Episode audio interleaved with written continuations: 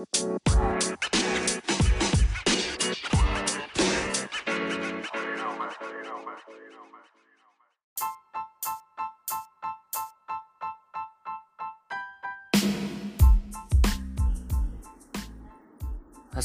warahmatullahi wabarakatuh. Kembali lagi di Orasi Santai.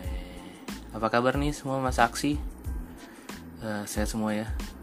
Kita uh, akan memperingati hari Sumpah Pemuda nih Gue hari ini akan bicara Ya melipir sedikit lah dari dunia digital marketing ke Dunia anak muda Yang sampai saat ini pun gue tetap menggeluti ya.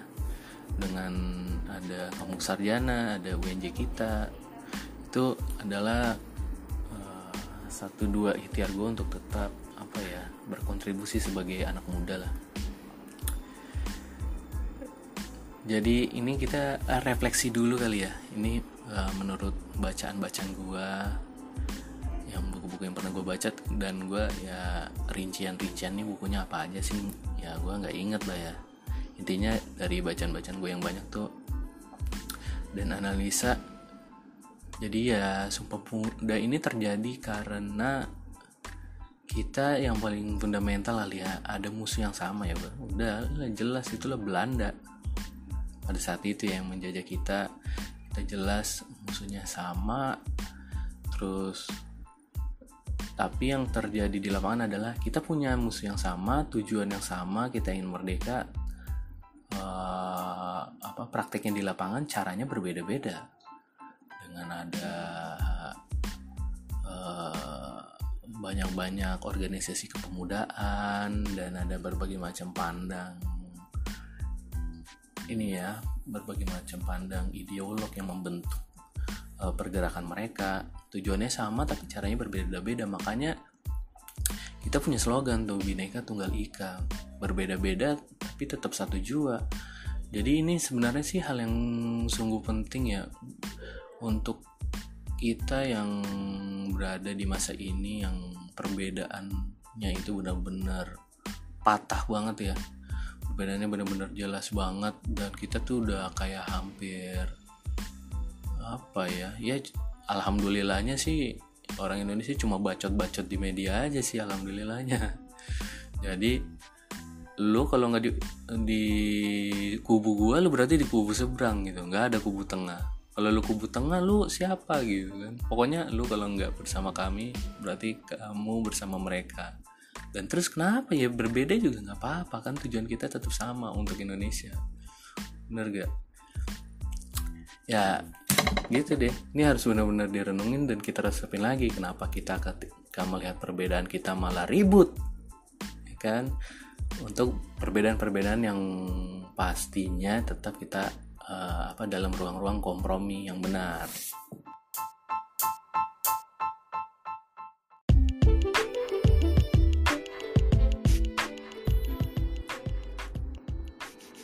Gue uh, ngomong tentang pemuda ini ya nggak ini kali ya. Ruang lingkupnya nggak luas nggak terlalu luas. Gue cuma pengen uh, ngomongin tentang fase pemuda di ketika menjadi mahasiswa ya. Dan mungkin lebih kecil lagi lalu gue cuma bil, uh, ngomongin tentang mahasiswa di UNJ karena gue tumbuh di sana merasa benar-benar jadi pemuda banget gitu ya. Di sana ada tridharma perguruan tinggi yang kita pegang pengembangan terus ada pengabdian masyarakat lah dan seterusnya. Kalau masih SMA kayaknya tuh cuma ngerasa lebih dominan main-main aja sih ya. Pokoknya ya seneng senengnya anak SMA lah. Kalau dulu tuh kayaknya organisasi pelajar Indonesia itu kuat banget ya kalau di dalam catatan-catatan sejarah. Tapi gue ngerasa ya gue SMA belum jadi apa-apalah cuma main-main aja ngumpul sama temen. Seneng-seneng aja dan udah berusaha lulus masuk kampus tapi ketika kita jadi mahasiswa tuh kita baru berasa tuh ada doktrin-doktrin uh, lu harus uh, berguna buat masyarakat dan seterusnya. Gue sebenarnya pengen komentarin beberapa hal ya. Mungkin hari ini udah lebih baik kali tapi uh, dulu di masa gue ini jadi satu problem sih. Jadi yang pertama itu yang paling sering digaungkan ya karena gue hidupnya tuh di lingkungan uh, eksekutif mahasiswa ya. Pokoknya ya di dunia yang mengang yang apa ya menggunakan membesarkan istilah aktivis gitu. aktivis mahasiswa. Jadi ada jargon-jargon kayak semacam baca diskusi aksi. Keren ya.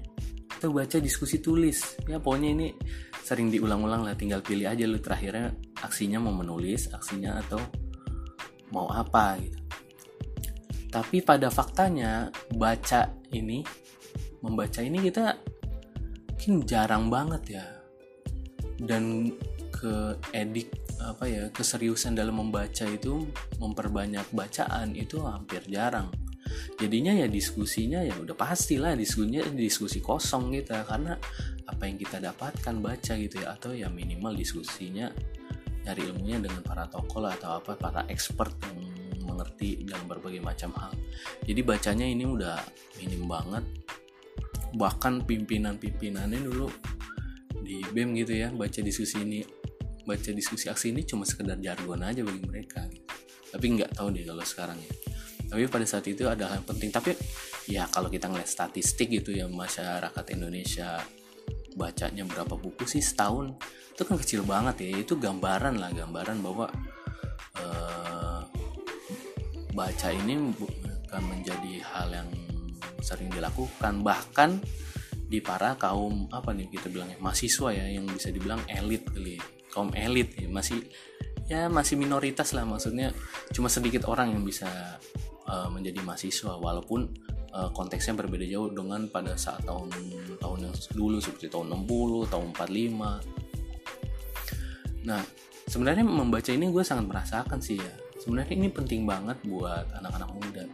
Dan kita banyak baca kita udah pasti sih wawasannya meningkat. Terus keterampilan yang paling berasa tuh ya keterampilan verbalnya ya. lu punya banyak banget kosakata yang bisa lu pilih. Dan itu berasa sih kalau sekarang itu ya gue udah bilang di podcast sebelumnya gue sekarang baca buku pun ya sebulan cuma bisa satu aja gitu.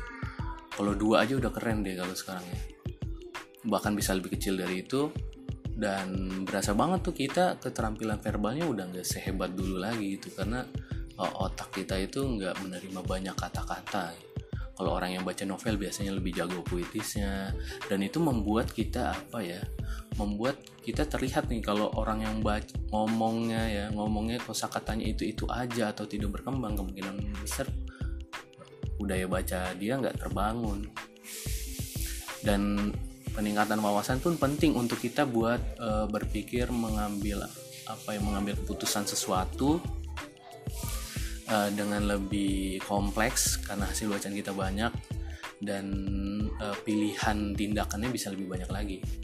Dan ini pun harus kita dukung dengan cari lingkungan yang mendukung sih. Untuk membangun budaya baca lu lo harus mencari lingkungan yang mendukung lu bisa bikin komunitas lu bisa bikin ya kelompok-kelompok kecil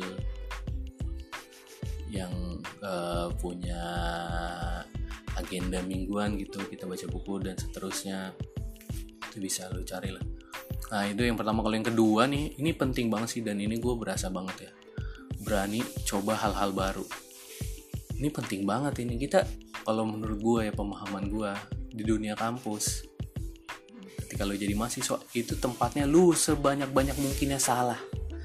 Salah aja tapi jangan salah yang parah gitu kan.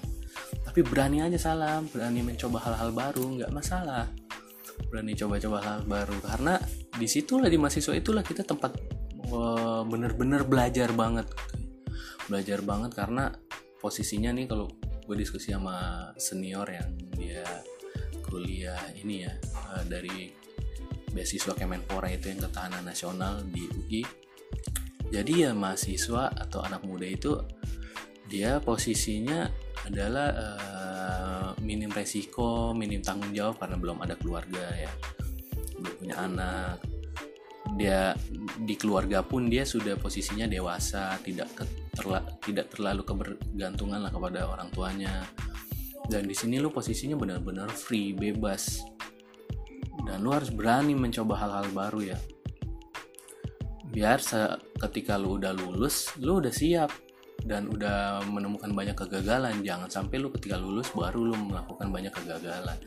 Dan ini pun yang uh, menurut gue ya terutama di tadi gue bilang obrolan ini ya ruang lingkupnya kecil sih. Ini kasusnya di kampus gue dulu ketika masih kuliah. Hal-hal baru itu udah jarang banget. Jarang banget ya. Kalau lu bikin suatu acara kerjaan lu itu cuma nyontek doang dari tahun lalu tuh apa baca apa ya bahasanya tuh laporannya terus apa yang diperbincangkan tuh nggak nggak menarik lah. Lu nggak bikin sesuatu hal yang baru gitu. Harusnya dievaluasi itu uh, salahnya uh, ada kesalahannya apakah efisiensi acaranya bagus. Tapi perbincangan di ruang itu tuh hampir nggak ada ya. Mungkin ya faktor tadi juga kita sedikit baca sehingga ya udah deh kita hanya melakukan hal-hal yang dahulu pernah dilakukan aja. Jadi perbincangan seksi apa ya panitia acaranya tuh cuma juklak aja gitu. Jam segini berapa ini siapa pembicaranya apa nggak ada hal baru yang dilakukan. Padahal di situlah lo uh, tempat ruang lo apa ya belajar semungkin mungkin ya simpelnya uh, itulah berani coba hal-hal baru. Dan kita pun masih belajar ya berpolitik di kampus juga. Masih belajar masih katro-katroan lah masih banyak salahnya. Bahkan tingkat kampus di UNJ tuh ya beda dikit dimusuhin ya kan. Dia bukan golongan kami. Nah, itu katro banget katro lah. Nah itulah gambaran Indonesia versi sempit nih mahasiswanya aja begitu ya. Katro banget gimana udah lulusnya ya kan. Dia mencum apa menyumbang kekatruan itu bahwa kita nggak siap berbeda gitu itu yang kedua berani coba hal baru. Nah yang ketiga ini yang juga gue rasain ya bangun jaringan dengan tokoh. Ini penting sih. Jadi gue berpikirnya begini ya dulu tuh uh, kenapa positioning mahasiswa itu sangat kuat ya? Kalau sekarang sih agak kendor kalau gue sangat kuat karena dulu kita bener-bener elit Indonesia bisa bilang mahasiswa itu posisinya yang S1 ini elit Indonesia dulu menteri itu ya menteri-menteri di pertama tahun uh, awal-awal tahun Indonesia merdeka mungkin sampai sekitar tahun 60-an dulu menterinya lulusan S1 berhadapan dengan mahasiswa S1 yang belum lulus. Sama-sama elit kan? Lu bayangin aja lu sama menteri positioningnya sama. Sama-sama elit. Kalau sekarang makanya lu jangan heran kalau sering ketemu menteri-menteri yang sombong ya kan? Sombong banget.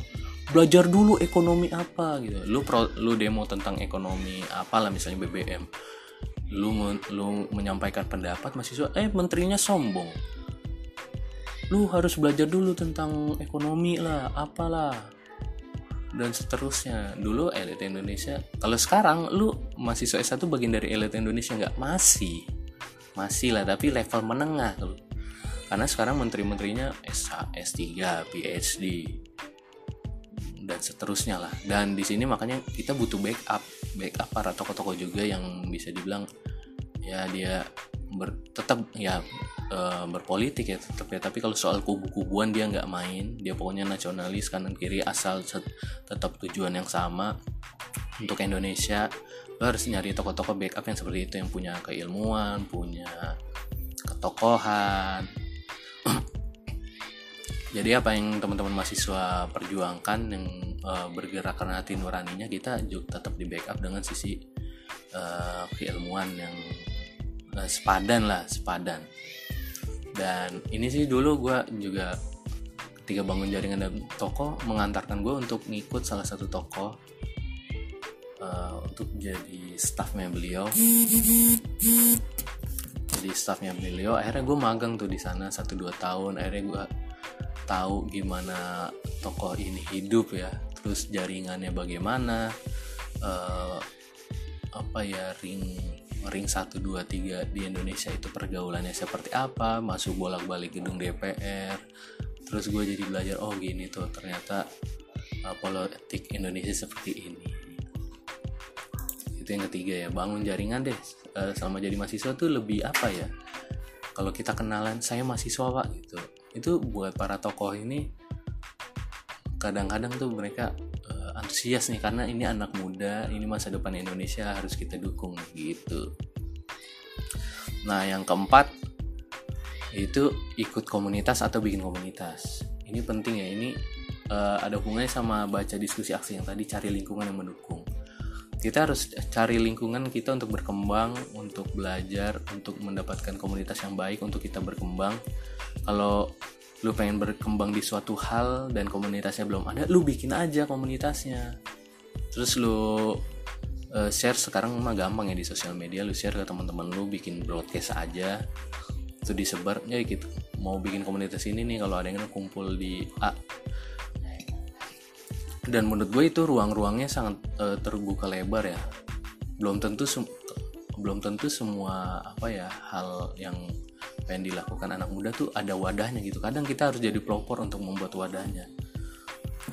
Dan komunitas ini penting buat ya tadi kita berkembang dan belajar ya tukeran resource gitu ya. Kita nggak punya bukunya kita bisa pinjam sama temennya untuk berkembang bareng-bareng dan bergerak bareng-bareng.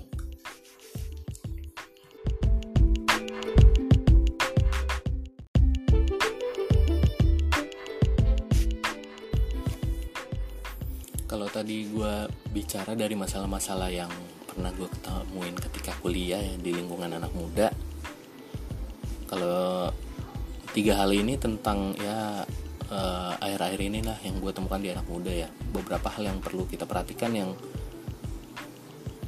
hmm, harusnya benar-benar kita persiapkan benar-benar kita latih untuk uh, bisa menjadi lebih baik lah.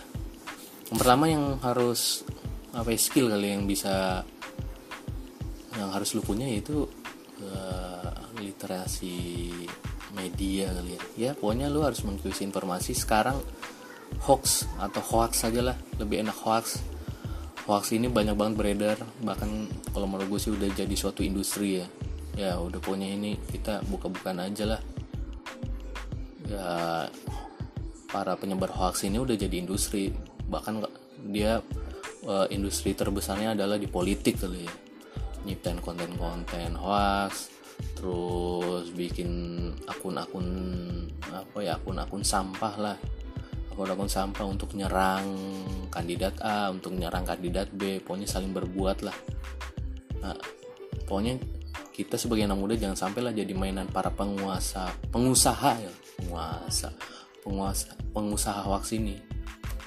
Ya caranya gimana ya? Simple aja sih lu. Pokoknya harus lebih bersabar aja. Kalau ada informasi yang wah gitu kan. Mewah. Pokoknya viral banget. Nah itu lu bersabar aja nunggu sampai atau lu kalau nggak mau bersabar ya lu cari tahu informasi ini bener gak ikut bagian dari konfirmasi ini bener gak jangan sampai ya ini udah banyak banget sih ya. Kalau hoax hoax ini banyak lah. Nggak politik pun juga ada misalnya kayak video almarhum ini ya. Uh, apa tuh supporter The Jack yang tiba-tiba ada la ilaha illallah la ilaha illallah. Itu mah udah jelas hoax. Mana ada orang membunuh sadar. Dan video itu cuma ditambah-tambahin aja. Tapi ini powerful banget hoax ini ya. Orang-orang tuh perbincangannya bahkan sampai toko-toko sampai ya public-public figure. Gue agak lupa dengerin ini ya di YouTube di video atau audio di podcast yang termakan lah ilaha illallah itu. Ya diskusi-diskusi offline juga. Padahal mah nggak ada. Pokoknya ya industri ini kacau sih kalau lo nggak mau bersabar lo harus jadi penggerak yang mengkonfirmasi benar gak sih berita itu? Itu penting ya. Ketika karena ini penting dengan apa ya dengan uh, apa ya dengan sikap kita untuk menentukan uh, pengambilan sikap lah. Informasi ini menentukan banget untuk kita mengambil sikap apa seperti apa. Kalau kita hoax ya udah pasti tindakannya bakalan salah lah. Ini penting banget lah. Yang kedua ini ya uh, kita jadi anak muda jangan egois lah. Kita harus tetap latihan berbagi. Ini uh, ya dengan skala sekecil apa pun gitu dengan skala lu masing-masing lu mau mulai dari mana gitu mau mulai dari apa. Ya lo kalau seorang yang terdidik gitu ya seharusnya lo memberikan kontribusi lebih lah untuk lingkungan yang lebih besar dibandingkan lo cuma berkontribusi untuk keluarga lo yang kecil. Ini ya tapi nggak salah juga misalnya lu mau berkontribusi untuk keluarga tapi jangan egois lah lu sebagai minoritas masih gue bilangnya masih minoritas lah yang merasakan pendidikan tinggi itu masih minoritas. Dan lu jangan egois lu harus tetap latihan berbagi jangan nunggu sukses. Nanti ketika lu udah sukses lu lebih berat lagi untuk berbagi. Lu harus melatihnya dari yang sekecil ini ya lu ikut kontribusi aktif di tingkat RT RW pun gak masalah lah. Tapi lu harus tetap latihan berbagi. Ya jadi relawan ikut di komunitas atau aktif di lingkungan sekitar dan itu untuk melatih lu untuk terus berbagi. Ketika lu sukses ya berbagi menjadi habit lu dan lu nggak merasa berat untuk berbagi. Karena lu udah terbiasa udah menjadi bagian gaya hidup lu. Nah terus yang ketiga ini sih gue pengen membold nih mau menitik beratkan lagi. Yang pertama gue bilang kita ini harus paham ya kita ini harus sepakat kita ini udah sepakat nih. Para founding father kita sepakat kita berbeda. Ini lu harus lo garis bawahin yang pertama kali yang diucapkan itu berbeda bukan bersatu. Bersatu-satu tapi kita tetap berbeda-beda. Tapi kita yang disebutkan adalah berbeda-beda. Jadi kita harus paham bahwa kita ini berbeda. Dengan berbeda kita paham kita berbeda kita harus mengambil konsekuensi kita harus menghormati perbedaan itu. Kita harus menghormati perbedaan itu kita harus mengajarkan perbedaan itu tapi dengan perbedaan itu kita harus tetap bersatu. Dan itulah kesepakatan kita di Indonesia